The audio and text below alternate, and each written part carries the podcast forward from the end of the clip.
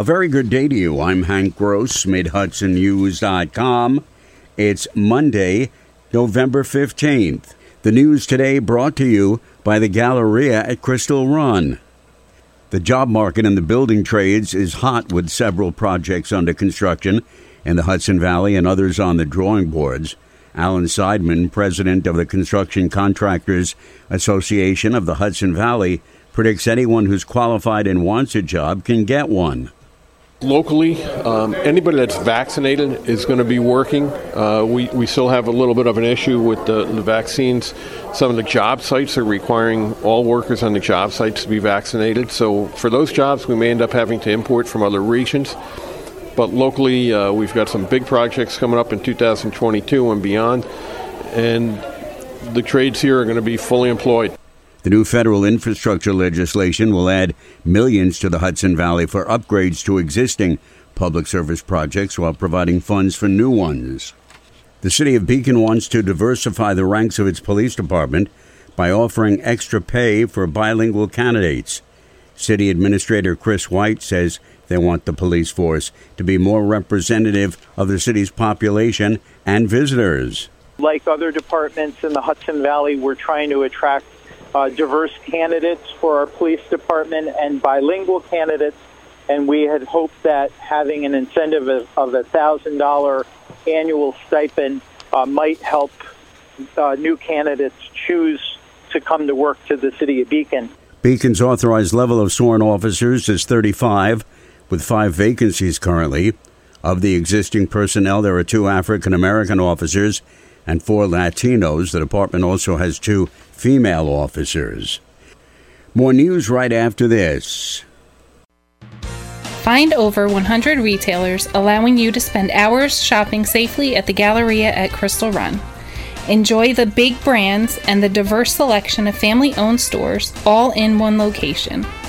The Galleria at Crystal Run offers dining options for everyone with Fuji 110 Grill, Allen's Mediterranean Grill, and Peru Cuisine. Discover the Mid Hudson Valley's premier shopping, dining, and entertainment destination, the Galleria at Crystal Run. For more information, follow us on Instagram, Facebook, or visit GalleriaCrystalRun.com. Hours after four Newburgh City police officers were promoted in a City Hall ceremony, the department began investigating another shooting this time, a man walked into Montefiore St. Luke's Cornwall Hospital with a gunshot wound late Friday. He's the 27th person to have been shot in that city this year. Following the promotional ceremony and before the latest shooting, Police Chief Anthony Geraci said crime fighting in Newburgh takes a joint effort by law enforcement and the community. I think what we're trying to do, I know we're trying to do, is build trust and legitimacy within the community let them know who we are, lose that sense of anonymity, and really gain that trust in the community where they're able to speak to us freely and openly. Uh, we have to co produce public safety. In many cases of gun violence, the victims are unwilling to cooperate with the police, and investigators are hoping to change that mindset. The COVID 19 vaccination requirement for students attending SUNY Sullivan will remain in effect in the spring semester and college officials expect no resistance from students. That may be slightly different among staff, though. College President Jay Quaintance said administration is negotiating with the Professional Staff Association and Teamsters. We have very few folks who are not vaccinated. I want to say there's no more than eight or nine right now of faculty and staff who are not vaccinated. But as you can imagine, those eight or nine are pretty vocal in their resistance. And so we're really trying to figure out a way to be as accommodating as possible while still maintaining the high standards for health and safety that we have been very fortunate to be able to maintain during this pandemic. Quaintance says there's been no transmission of the virus on the campus.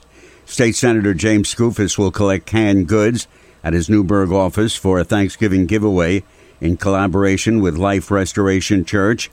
Now through November 18th, folks can drop off unneeded canned items at Skoufis' 47 Grant Street location.